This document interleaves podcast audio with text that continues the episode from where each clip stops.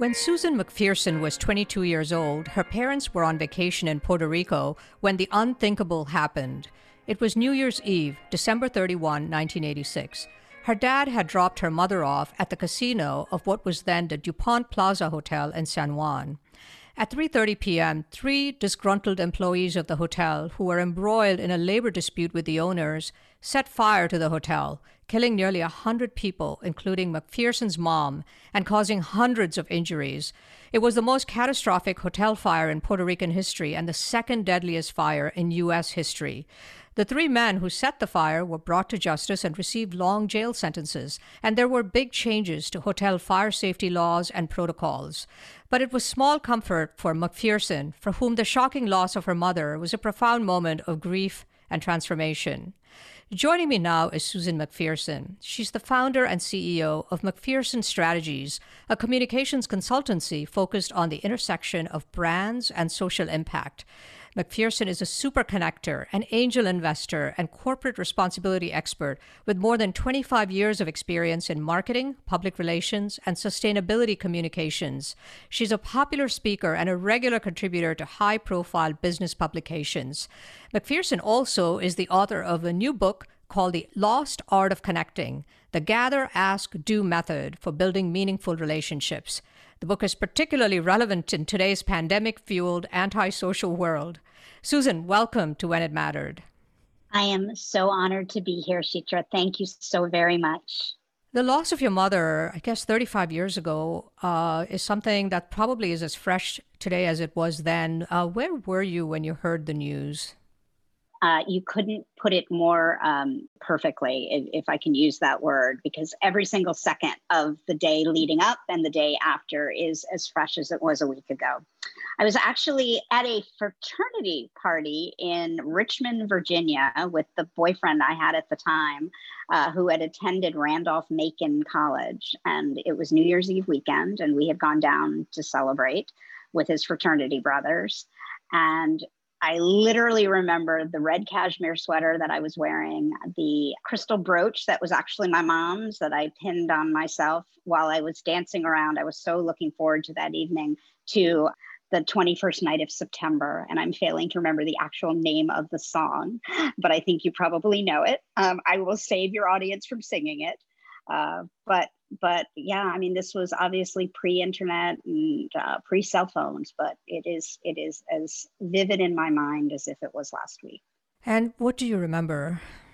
Well, interestingly enough, uh, you know, CNN started was fairly new, and CNN started broadcasting uh, the news, which I caught when we came back to our motel room. I think we were staying at what was then maybe a, a the early whatever was pre Motel Six, because again, this was the, the New Year's Eve 1986. And once they said the hotel, DuPont Plaza, I immediately um, had a deep sigh of relief because I knew my parents weren't staying at that hotel. They had, as you said, gone to Puerto Rico for the um, the Christmas holidays, and I, you know, was again, of course. And my boyfriend said, "Let's just turn off the TV. This is depressing to watch." And it turns out it's it's a good thing we turned it off because my dad was actually interviewed on CNN. Uh, and I probably would have had a heart attack seeing him. And then we, unfortunately, the next morning, were uh, driving back up to Washington, D.C., which is where I was spending my the holiday break from graduate school. I was in graduate school at Boston University at the time. And I was staying at my aunt's home, who at the time lived in Washington, D.C. And listening to all news radio on the way back, all we kept hearing on the radio was the number, the numbers of deceased going up. And I said to um, my boyfriend, I said, we should stop just because it's gnawing on me. We should stop at a, a gas station and, and just, I should call to my aunt's house and, and just find out if, if things are okay, uh, just to make sure. So we stopped at a gas station and I put a quarter into the phone and dialed my aunt's house. And my cousin Anna answered the phone and said, Are you on your way home? She didn't even say anything else. And I said, Yes, why? She said, Well, your dad is fine. and those were the four words that told me all I needed to know. And yeah, the hour or the two hour drive, it was snowing. So the, the, and the traffic was treacherous on New Year's Day. And, um, you know, the distance from Richmond to Washington, if I recall, is probably an hour and a half, maybe two hours. Um, but it seemed like an eternity. And I still remember walking up the steps. My aunt's home was in Rock Creek Park, and it felt like a thousand steps. But when I got to the top of the stairs, um, my aunt was there, and, and I just collapsed in her arms. And that's basically how I learned. Um, the challenging thing, of course, though, was, um, and this is something I could identify so much with the horrific building collapse in Miami and that is, we could not get death confirmation for another week because we had to send dental records uh, so she could be identified. So there was that somewhat piece, like just a little bit of hope that maybe she left the casino and, you know, maybe went off gallivanting with somebody that she met. Uh, but of course, you know, that, that dream or, or that fantasy soon was conflated. Yeah, and it was unfortunate, I think, because a lot of the damage happened in the casino area. So, and, and that yes. probably made it even worse. Absolutely. Absolutely. And I think, honestly, for the first, I mean, I, I almost now looking back, the first 10 years, I, I, I kind of think I was in a coma.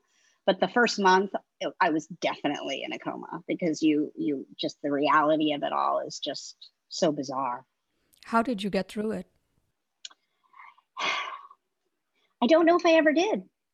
I don't know if you can ever recover from something like that. And I will say that you know uh, therapy uh, at the time there was there, there was very little community.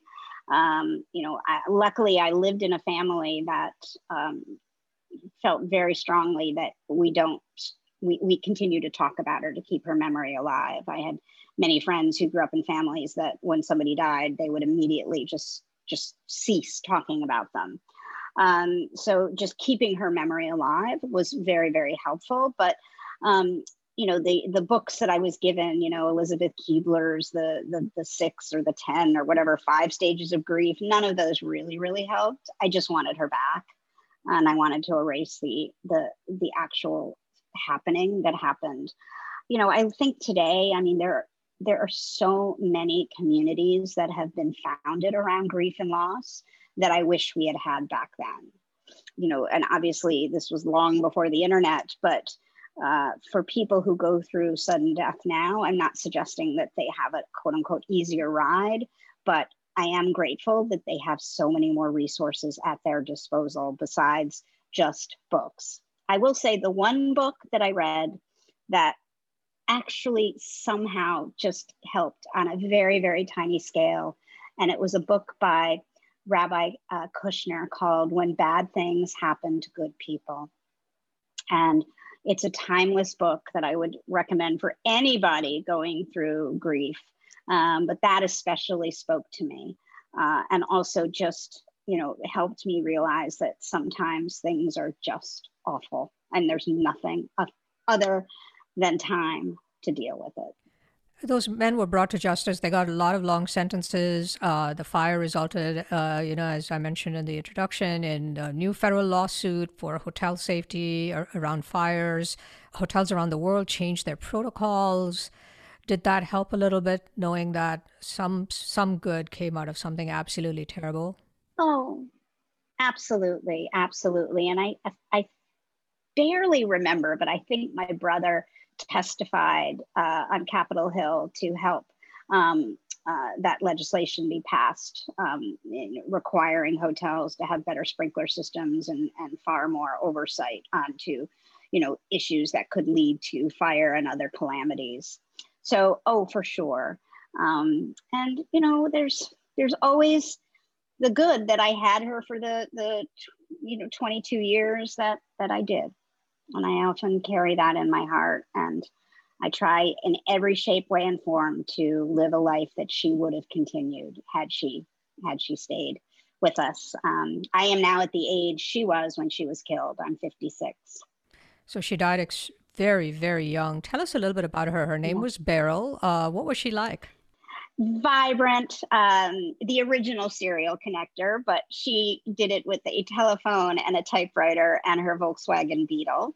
Uh, she had gone back to work um, in 1973, I think, when I was in second grade, which was very unusual. Um, previously to that, she had been a very dutiful wife to a professor. So, um, you know, entertaining the academic um, colleagues of my father but her love of public relations was drawing her back and my parents were fervently committed to um, having the resources to be able to pay for my siblings and, and myself to go to college.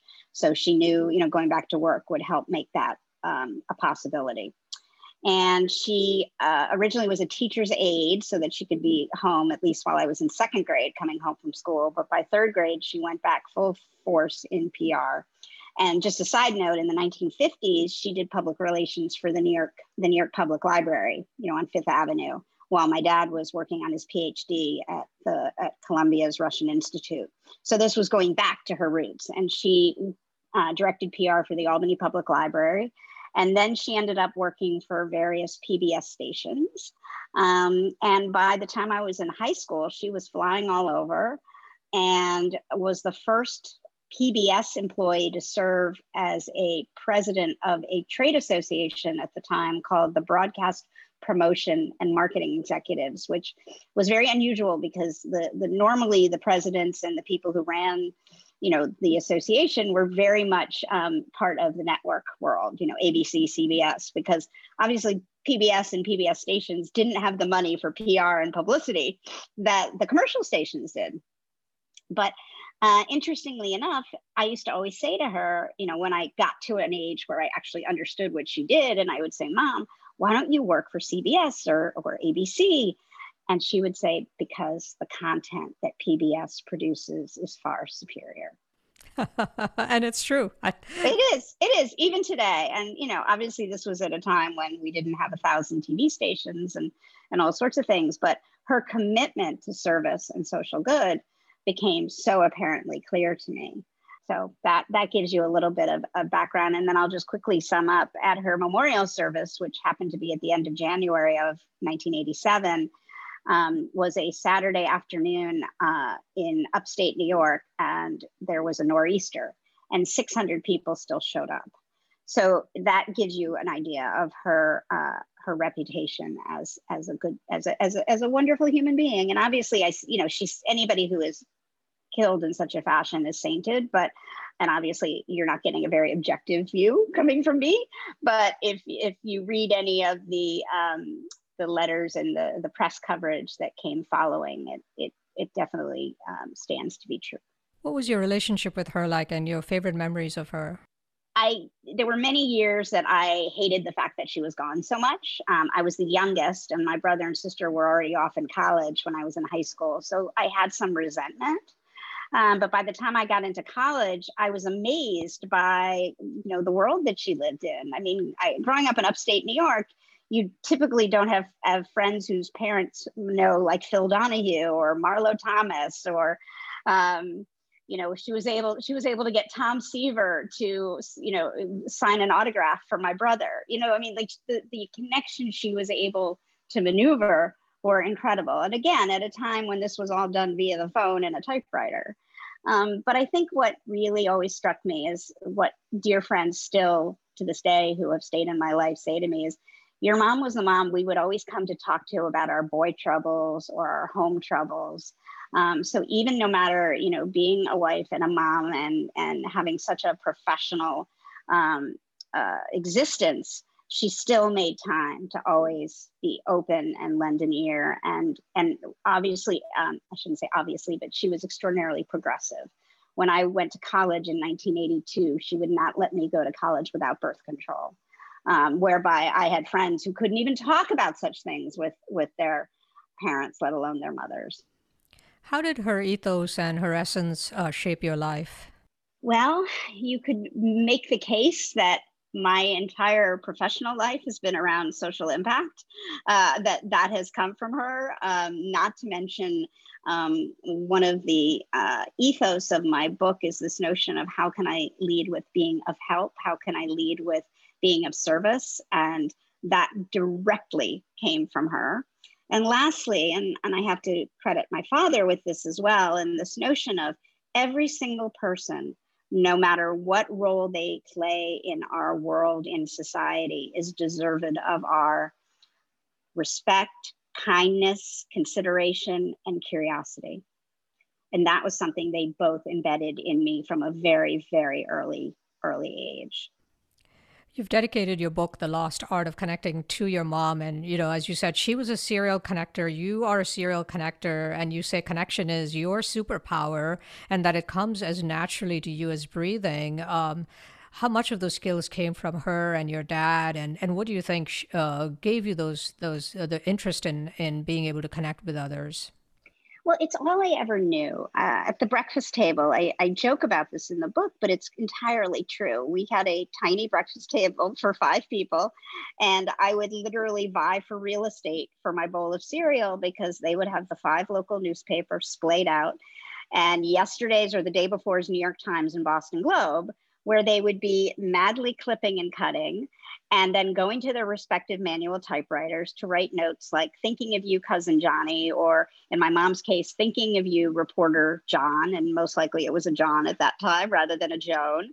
And my father would who taught at a women's college for 40 years would teach um, women and then he would have their daughters and then their granddaughters and he would stay in touch with them throughout you know his entire life. In fact at his memorial service, which was in 2008, the letters that poured in from entire, you know, three generations of families was astounding. but my, you know, my assumption when I was that little girl at the table was that everybody's everybody's parents did this, and this was the norm.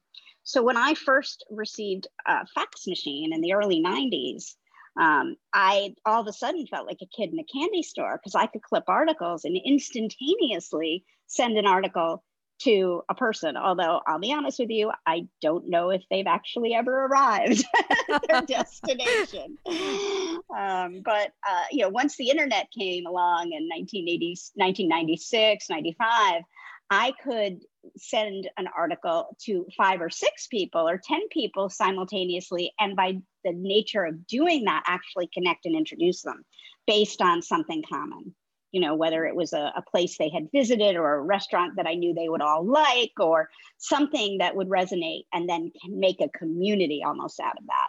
And that became my calling card. My dad was a clipper. Uh, when I when I when I moved to go to graduate school here in the U.S., he would send me in Manila envelopes all of his favorite clips from The Economist and all the papers, and then he would follow up with phone calls saying, "Did you read this clip? Did you read about that?" And then he'd say, "Why didn't you read it? You know, Dad, I'm really busy. Well, read it and tell me what you think. I'm eager to know your thoughts." and then once once email arrived, he was absolutely the kid in the candy store because he had a vast network of people that he would be sending clips to relatives, friends of relatives, you know, and when Facebook and all that came along, everybody else would be sharing family photos and stuff, but he would be posting articles from the New York Times oh. and the Wall Street Journal, and was he was always sad that nobody really commented on those things. Well, I when we when my dad um, retired, I think was in 92, 93, we gave him a computer and he put a sheet over it so my dad was the polar opposite of your father and continued with his manual typewriter until the day he died. But I will tell you, he was convinced, and I know we're audio, so people can't see my picture, but he was convinced, and this again back in the 90s, that uh, my doppelganger was Julia Roberts. So he would, every time she was in a movie, he would buy People magazine just so he could see the pictures. And then he would cut the articles out and mail them. I was living in Seattle for many years. And it just was so, it always made me laugh, but it was such a part of who he was. Um, and obviously, I can't imagine my mom wouldn't have continued, but I have a feeling uh, she would have embraced the technology gung ho. Probably. Uh, so, so what would you say is the essence of a, a super connector? You know, you kind of describe it as a human customer service relationship management, a CRM app, and you describe yourself as a walking, talking CRM app, which I relate to since as a reporter, I, I, I've been the same way. Well, I think first of all, curiosity and actually just being very curious about others and not coming with preconceived notions in other words like it put tampering what you know we, we tend to sometimes think uh, and always willing to open that door uh, without hesitation. I also think it's it, having a good memory comes in handy. It's not a requirement, but I think it's being vulnerable and being open, being willing to open yourself up a little bit so that others feel a little bit more comfortable to open themselves up. So it becomes a more meaningful conversation rather than, you know, what is the weather today or what did you have for lunch today? But I also think reciprocity and leading with how can you be helpful to others is truly what commits to a, a, a, deepen, a deepening connection that goes and stands the test of time and I see that as res- re- reciprocal. I'm obviously having trouble speaking today, uh, but I, I I don't see it as linear. But I also realize that life ebbs and flows, and you're going to have people come in and out of your life. But somebody who is a meaningful, uh, meaningfully connected person will circle back uh, and reconnect without feeling like, "Oops, I I I, I might have goofed." But owning it up and and and being upfront and being direct. You know, many people today, especially in the age of LinkedIn and other social media platforms, look upon relationships as purely transactional, right? As in, what's in it for me? How do I leverage this contact? What can I get from them? But in your book, uh, The Lost Art of Connecting, you say serial connectors or super connectors take a different approach. What's your approach, and what's the number one question you ask people when you meet them?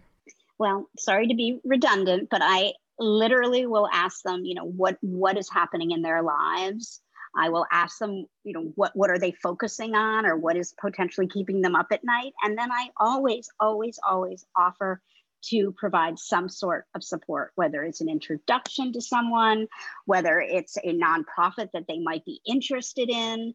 But it's that first asking the questions to learn a bit more about the other person and of course not making assumptions before you do so so it, it, and i hate to make it so simple but it really comes down to that and leading with an open heart and you describe a specific method the gather ask do method what is that process sure well, the gather, ask, do method is essentially the backbone of the book. And in the gather phase, which is first, you connect with the actual most important person in your life, and that is yourself. And you essentially do some self reflection to find out what are your hopes and dreams and goals over the next, say, four years, four months, hell, even four weeks. And who is it that you want to connect with or reconnect with that is going to help you get there, but also that you can be helpful too. Also, during the gather phase, you do a self assessment to find out what are your superpowers? What are your secret sauces? And we all have them. That way, when you ask people, of course, how you can be helpful, you have something to offer up.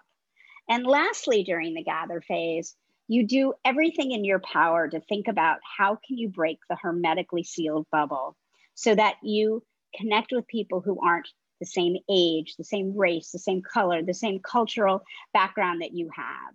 Because we all know you're going to learn more when you expose yourself to people that have had differing life experiences than yourself. So that's gather.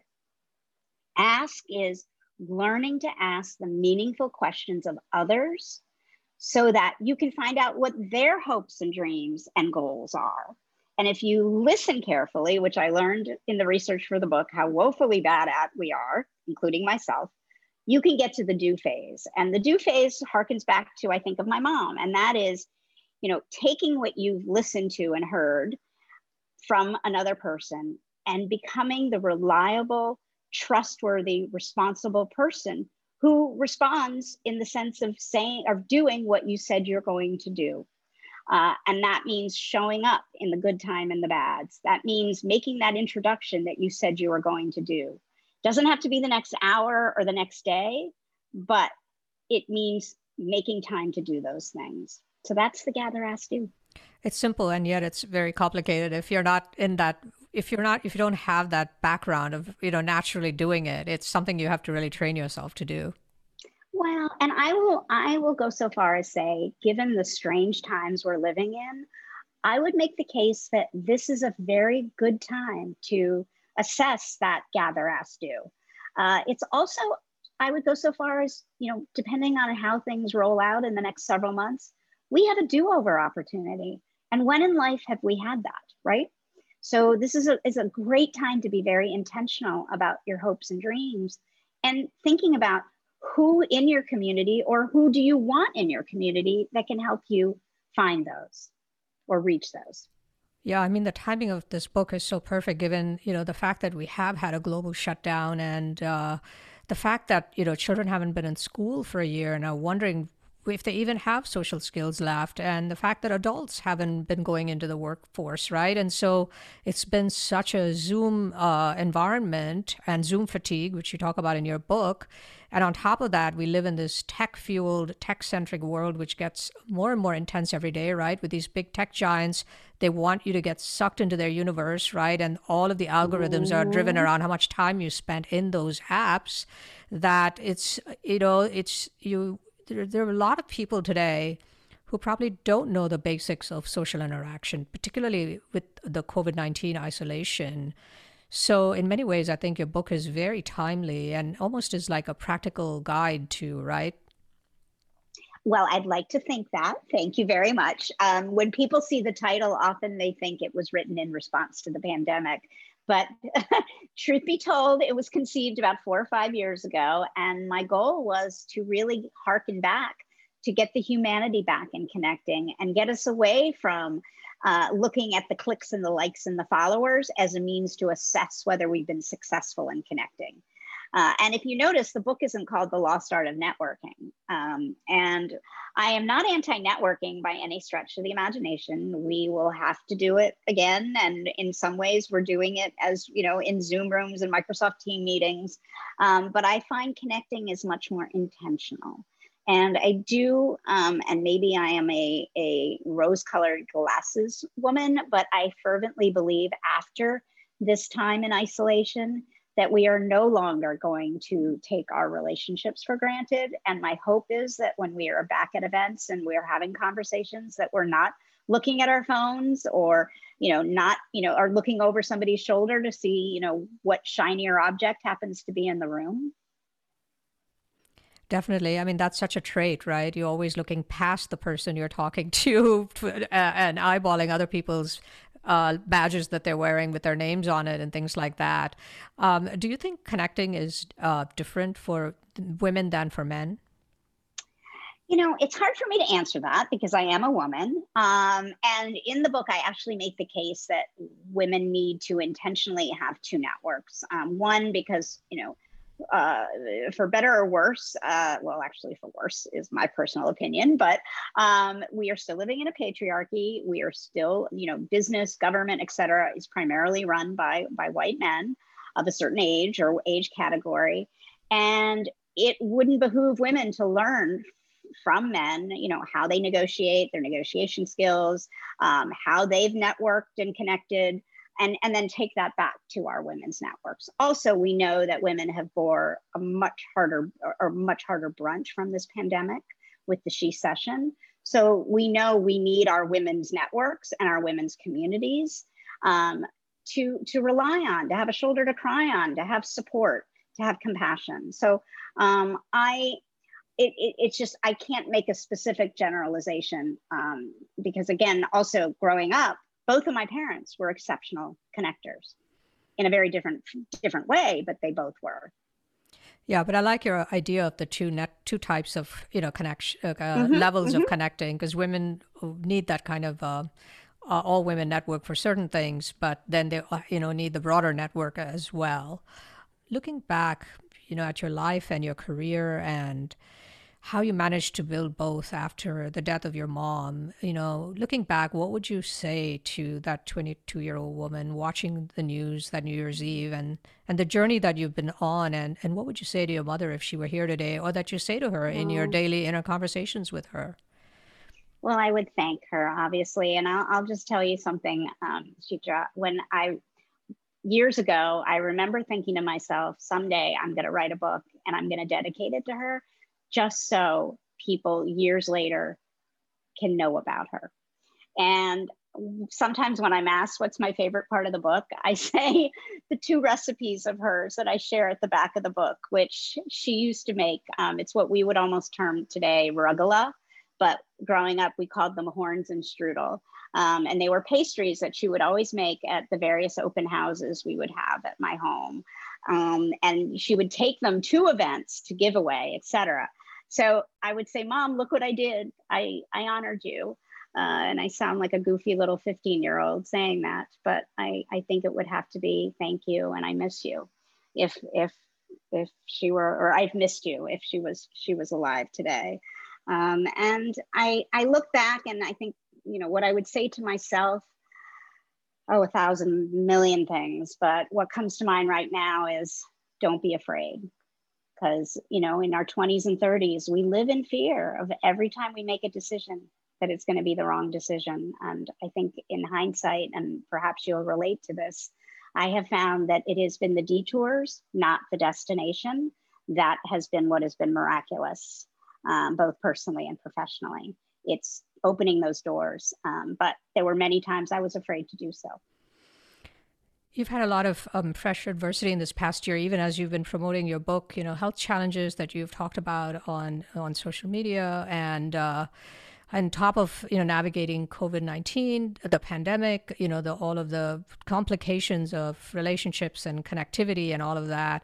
Have you had any uh, what I describe as viral insights, that moment of clarity brought upon by a crisis like COVID nineteen? Oh gosh, I wish I did. You've been too busy writing the book. it's been hard. I mean, I, I about two weeks before the book was coming out, I, I called my sister and I burst into tears because it felt so disingenuous to be writing a book about the meaning of, of connections when I had just spent at the time 12 months completely alone. I don't have parents, as we know. I don't have children, and I am single. So um, it has been a very lonely time. And to be publishing a book about this seemed ridiculous. And of course, she walked me off the ledge and said, no, no, no, there's never been a more time, important time for, for a book of this subject matter. So that helped. But uh, I, I guess, you know, I'm trying to think of something profound. I mean, you know, I, as mentioned, I have had three hospital stays in the last three months, I guess it is, two and a half months. And my dog had major surgery herself.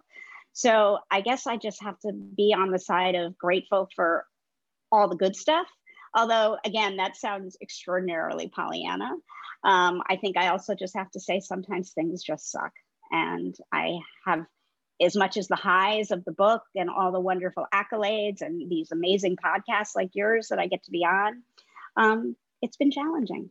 I can only be who I am and I can only be incredibly um, upfront and, and vulnerable because it, it, there's nothing as there's no such thing as perfection. On that note, Susan, thank you so much for joining me on When It Mattered and for this fascinating and inspiring conversation about your life and your amazing parents. I am so honored you invited me. Thank you ever so much. Susan McPherson is a serial connector, angel investor, and corporate responsibility expert. She's the founder and CEO of McPherson Strategies, a communications consultancy focused on the intersection of brands and social impact. Susan is the author of The Lost Art of Connecting, the Gather, Ask, Do method for building meaningful relationships. She has had 25 years and more of experience in marketing, public relations, and sustainability communications, and has appeared on NPR, CNN, USA Today, The New Yorker, New York Magazine, and the Los Angeles Times. McPherson is the recipient of Forbes magazine's 50 over 50 Impact 2021 award, is a member of the MIT Solve Women and Technology Leadership Group, and she serves on numerous advisory boards, including nonprofits such as Girls Who Code, She's the First, and the Op Ed Project. This is When It Mattered. I'm Chitra Ragavan. When It Mattered is a podcast from Good Story, an advisory firm helping technology startups with brand strategy, positioning, and narrative. Our producer is Jeremy Corr, founder and CEO of Executive Podcasting Solutions, with production assistance from Kate Cruz. Our creative advisor is Adi Wineland, and our research and logistics lead is Sarah Muller. Don't forget to subscribe to the show on Apple Podcasts or your preferred podcast platform. And if you like the show, please rate it five stars Leave a review and do recommend it to your friends, family, and colleagues. For questions, comments, and transcripts, please visit our website at goodstory.io or send us an email at podcast at goodstory.io. Join us next week for another episode of When It Mattered. I'll see you then.